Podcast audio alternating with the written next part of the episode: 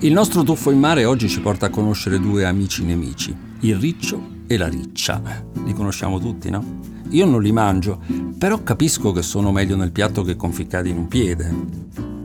Tondi, scuri, pieni di spine, vanno guardati e non toccati.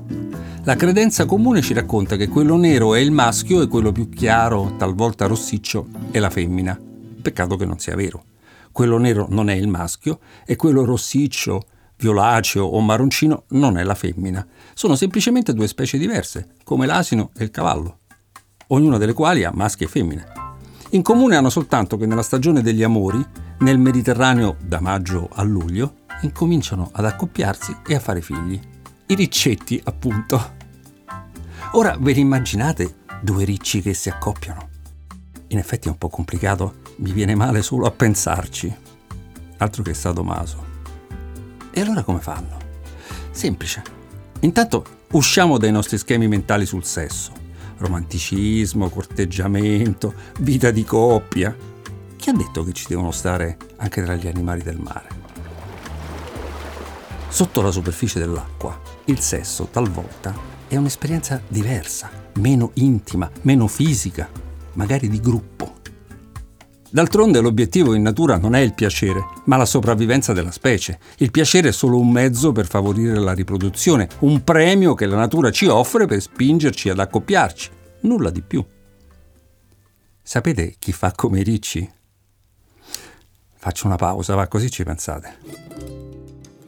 Gli alberi, i fiori, insomma le piante. Rilasciano il polline al vento e sperano, come i ricci, i ricci abbandonano i loro spermatozoi alle correnti e sperano puntando sulla fortuna e sulla quantità. I ricci maschi possono eiaculare 100 miliardi di spermatozoi alla volta, mica pochi. Un numero che sembra gigantesco, ma il mare è sconfinato e non è affatto scontato che in quella vastità lo spermatozoo di un maschio riesca a incontrare l'ovulo che a sua volta una femmina di riccio ha abbandonato alla corrente. Anzi, non solo non è facile, è quasi un terno all'otto, una caccia al tesoro estremamente complicata. Ma se i ricci, rossi o neri che siano oggi nel mare ci sono ancora, vuol dire che l'evoluzione ha trovato una soluzione alla caccia al tesoro e quel benedetto spermatozoo alla fine lo incontra davvero l'ovulo. Dove? Come? Beh, intanto stando nel momento giusto nel posto giusto. Proprio così. In certi chiari di luna, maschi e femmine si riuniscono sul fondo, si mettono uno a fianco all'altro, poi a un certo punto il primo maschio comincia a eiaculare.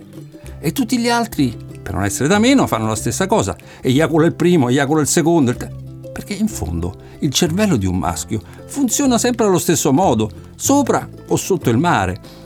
E non lo fanno una sola volta, ma tante volte, lungo tutta la notte.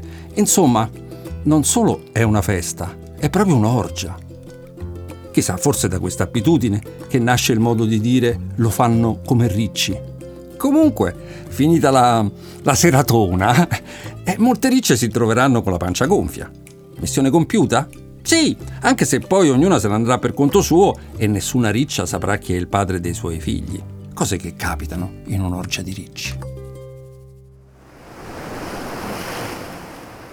Un mare di storie è una produzione Dopcast.